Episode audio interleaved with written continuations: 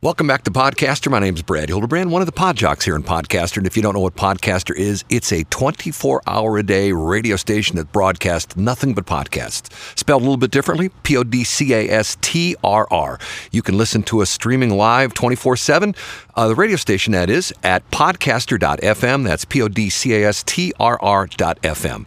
This is an interview with Shaun Hayes, interesting gentleman who made a lot of money went uh, a little bit off the track, ended up in jail, and now he tells the story. Once again, this is Shaun Hayes on Podcastrr. I have a guest on the phone. And interesting because, and I'll tell right up front who this is. This is Shaun Hayes. Good morning, Shaun. How you doing? Good morning, Brad. And Wonderful. Not the Sean Hayes from the TV show, correct? Correct. No, I say it's I say ShaunHayes.com, who spells his name right, S H A U S. right. Okay. Right off the get go, you are, shall we say, a very controversial person. Would you deny or confirm that? I would confirm that and have been all my life. Have been all your life. You have a very interesting background. As a young man, you got into the banking business. What, at like 29? Well, I started out of college at 20, but on my own at 29. Yes, just like you, a guy who was very entrepreneurial. Guy, well, I think you've done a lot better than I've done, but that's a whole other story. So, at one point in time, uh, your claim to fame was you took a relatively small bank. Which bank was that? Allegiant Bank. Allegiant Bank, which didn't even have offices in the St. Louis area. It was mainly down what at Southeast Missouri. Wasn't that where it was? Well, no, we started in Northeast Missouri, uh, and and we ended up with 38 between the Arch and uh, Warrenton and uh, Hazelwood and DeSoto. And 38 branches. Yes, sir. And you sold that and made quite a bit of money. We did. We were very blessed. Okay, and, and that which at that point in time made you a multimillionaire. Is it safe to say that? Yes, I was very, very fortunate. Okay, but then things started to change for you. I got lost. You got lost. And what I want to say is how I met you, and you said that's been more than 10 years ago. What is with like 12 years ago or something like that? Yeah, and I remember you even before that because as a young man, I, I live, I still live on the radio. It's the first thing I did this morning was turn on the radio and uh, and so I remember your reports and followed you, and then all of a sudden one day I found out you were in business for yourself. That's why I said you're an entrepreneur as well. Yes, and what's interesting is you contacted me, I guess on Monday, and essentially sent me a direct message. I, first there was a friend request on on Facebook, and then you DM'd me and you told me you had a new book out, and I go, well, let me take a look. You sent me the press kit, and I took a look at it, and I go, hey, would you want to go on the air with me Wednesday morning at 7:30? And guess what? Here we are, right? Um, and I thank you for having me. I really do. And quite honestly, I only reached out to people I knew because I've never done this before, and I was it was gracious of you to let me come on. Before I put you on the air, I asked you up front, and I just want to make sure that that everybody knows this. I said, "What's off limits?" And you said, "Nothing." Nothing. So, Shaun, and let me tell you the story how I met you in person a guy by the name of Richard Miller, who ultimately you went into business with, with his banks, I believe, uh, Truman State Bank, um, called me up. Is that probably been like 12, 13 years ago? Yes, sir. And called me up and wanted to buy my radio stations. And at first, I thought he was kidding. I used to work for Richard Miller. Did I ever tell you the story of how I got fired by Richard Miller? No, but it'll be funny, I'm sure. I got fired on Christmas Day, 1980, by Richard Miller. Oh my gosh. he called me on the phone and said, "Listen, boy, listen, boy, we don't, we won't need you anymore. Thanks for coming in to Christmas, but uh, uh, this is your last day. Sorry, bye." That was how I got fired on Christmas Day, 1980. Okay, so so I didn't have the utmost highest opinion of Richard. So Richard calls me up one day. I thought it was a joke because, as you know, everybody in the St. Louis radio business does their Richard Miller intim- Im- uh, imitation. And one of the funny things is we call each other and we pretend we're Richard. Did you know that happened? No, I didn't. This is great. I can believe it though.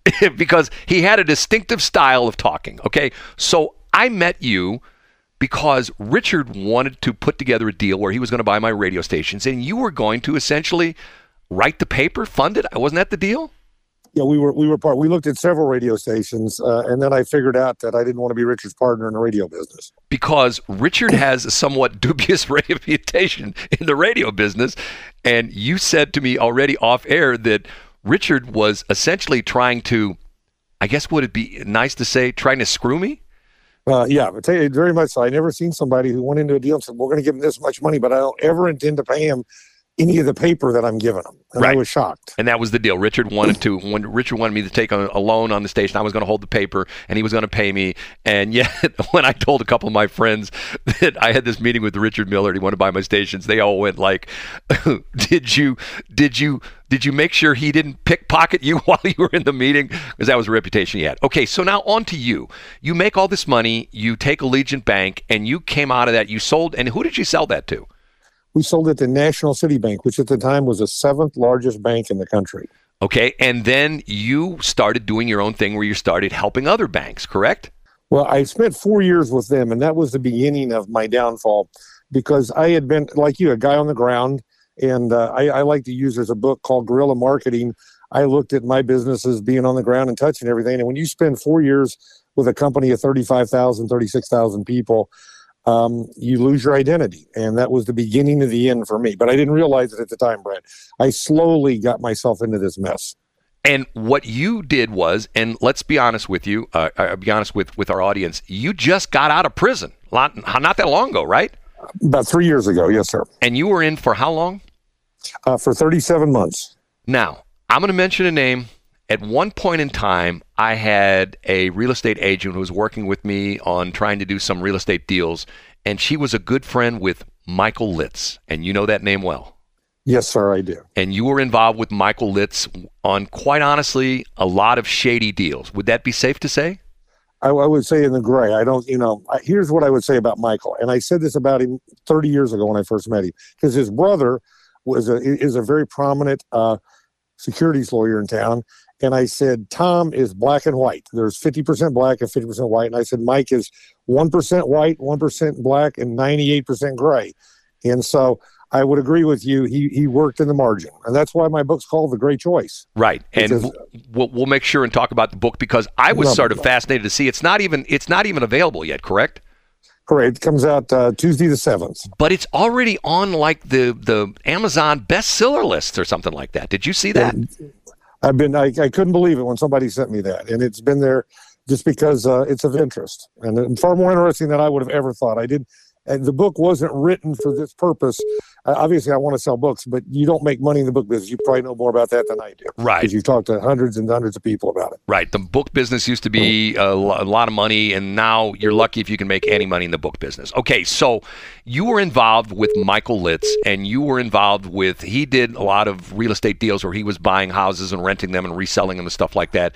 And you both got caught. Explain what you got charged with. Well, I got charged with, and I pleaded guilty to, and I was guilty of bank fraud. And here's, and this is a little background on how you get there, Brad. I, one, I'd been so successful, I didn't feel I'd do anything wrong. You got to remember that. This is, I'm, I'm trying to warn people in a way here. And two, I, uh, I, I watched the world melt down in really in 2008, and I lost. There were months where I was losing 10 million dollars a month, and so my back's against the wall. And Michael and I had become involved in a, in, in a partnership that was going to build a Target. And of course, when 2008 came, Target didn't build it. And so what I did was, I took and I manipulated documents in a way not to get money. I didn't get money, but I bought myself time. And in re- in reality, I bought myself literally about 11 months, and uh, and it didn't work out, and thus I was caught, as I should have been, and. Uh, and then there goes the party. But in the banking side of the world, or in a financial crime, it isn't like you rob a 7-Eleven or a QuikTrip, and you know 30 minutes later they're after you, or three minutes later. It goes on for years and years and years. And this happened in in uh, August of 2009, and uh, I wasn't even indicted until April of 2016. So essentially, seven years later. Yes, sir. Now, unfortunately, this the story you and Michael Litz were both, uh, uh, and he did he plead guilty or did he try to go to a trial? I can't remember that. No, he, he, pled guilty. What I tried to do, and, this is this is an interesting thing. If you're a court of law thing, is my my crime was so complicated. When I pled guilty, I had to actually explain it, and and we thought at one point we could probably win because it was that complicated. The problem was, is Michael had nothing related to me had done 212 owner carryback mortgages for people in St. Louis, and he didn't pay the first mortgage. The bank. And they said, John, they're going to bring 212 families into this courtroom, and you're going to sit at the same table, and they don't care that you weren't involved financially any which way you're going to be at the same table and you're going to get 20 years. So quite honestly, Brad, the 68 months that I pled guilty to uh, was was a relief, and uh, and I'm sorry to say that. Now, the sad part of it is, I mean, a lot of this is sad to me, but and you, I know this had to be personally uh, devastating for you. Michael Litz and you were supposed to report to prison. Michael Litz instead rented a room out in Chesterfield and committed suicide rather than go to prison. Yes, he did. And I, I will back up for a second and say one, and, and I say this in the book. I contemplated that in 2016 before I was indicted because not only did you get fired on Christmas, I found out uh, one week before Christmas in 15 I was going to get indicted. And the lawyer I met with, this is back to another thing that your listeners, when they hear things on the news, it's true. The lawyer said, Well, we can really help here, but I want a quarter million dollars to defend you. Uh, and at the time, I chose not to spend that. Um, so it does money does matter.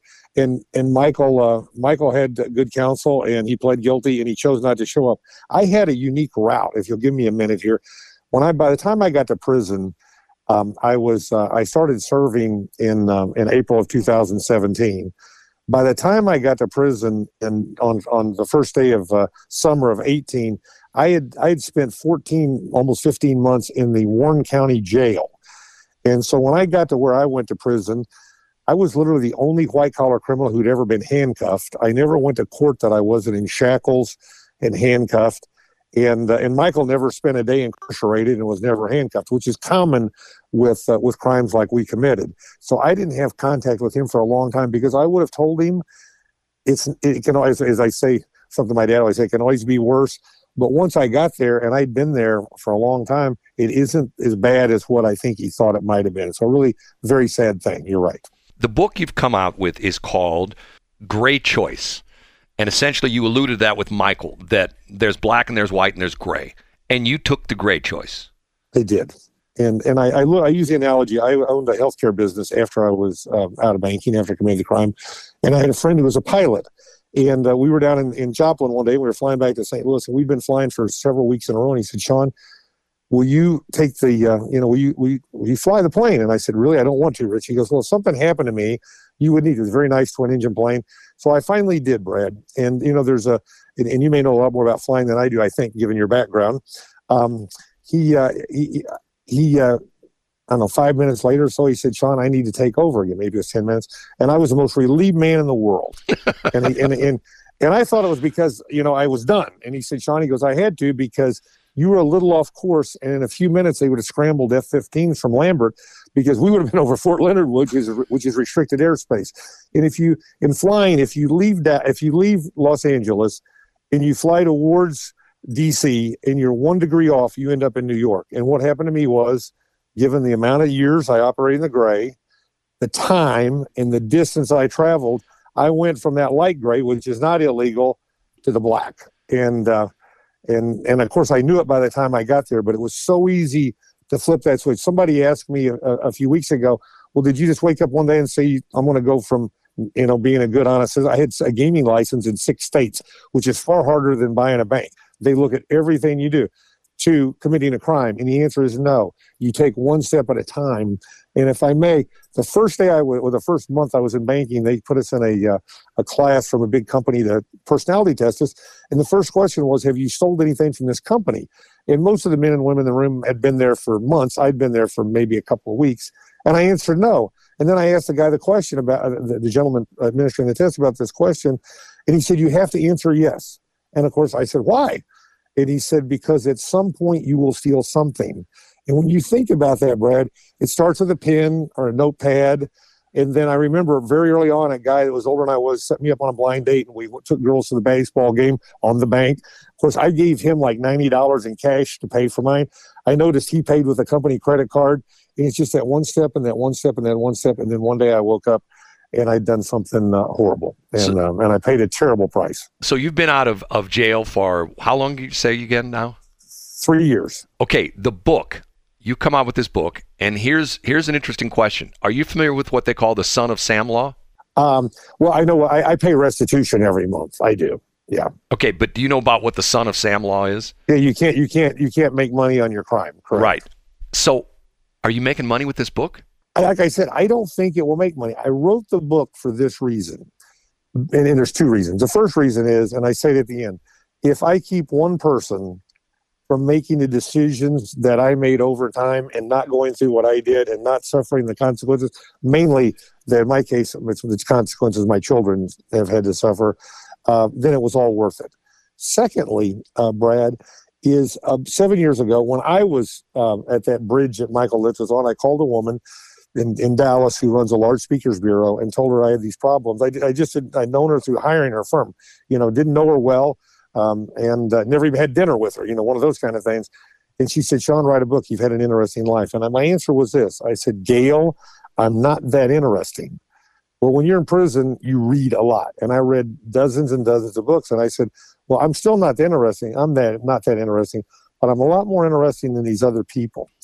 And so what the intent of the book is is one to help somebody and two you start talking to groups about it so really it was to change to become a to become a speaker and to have a speaking career and that's what you're doing right now with me yes sir except i'm not paying you no no and and, and, and by the way I, I, speak for free. I speak for money, but it's about getting the story out there of that. Really, to me, that summation of that airplane flight is exactly what people do. I don't, you know, 99.9% of people don't wake up and decide to do something wrong. There are people who do. They're wired that way. I, I totally believe that.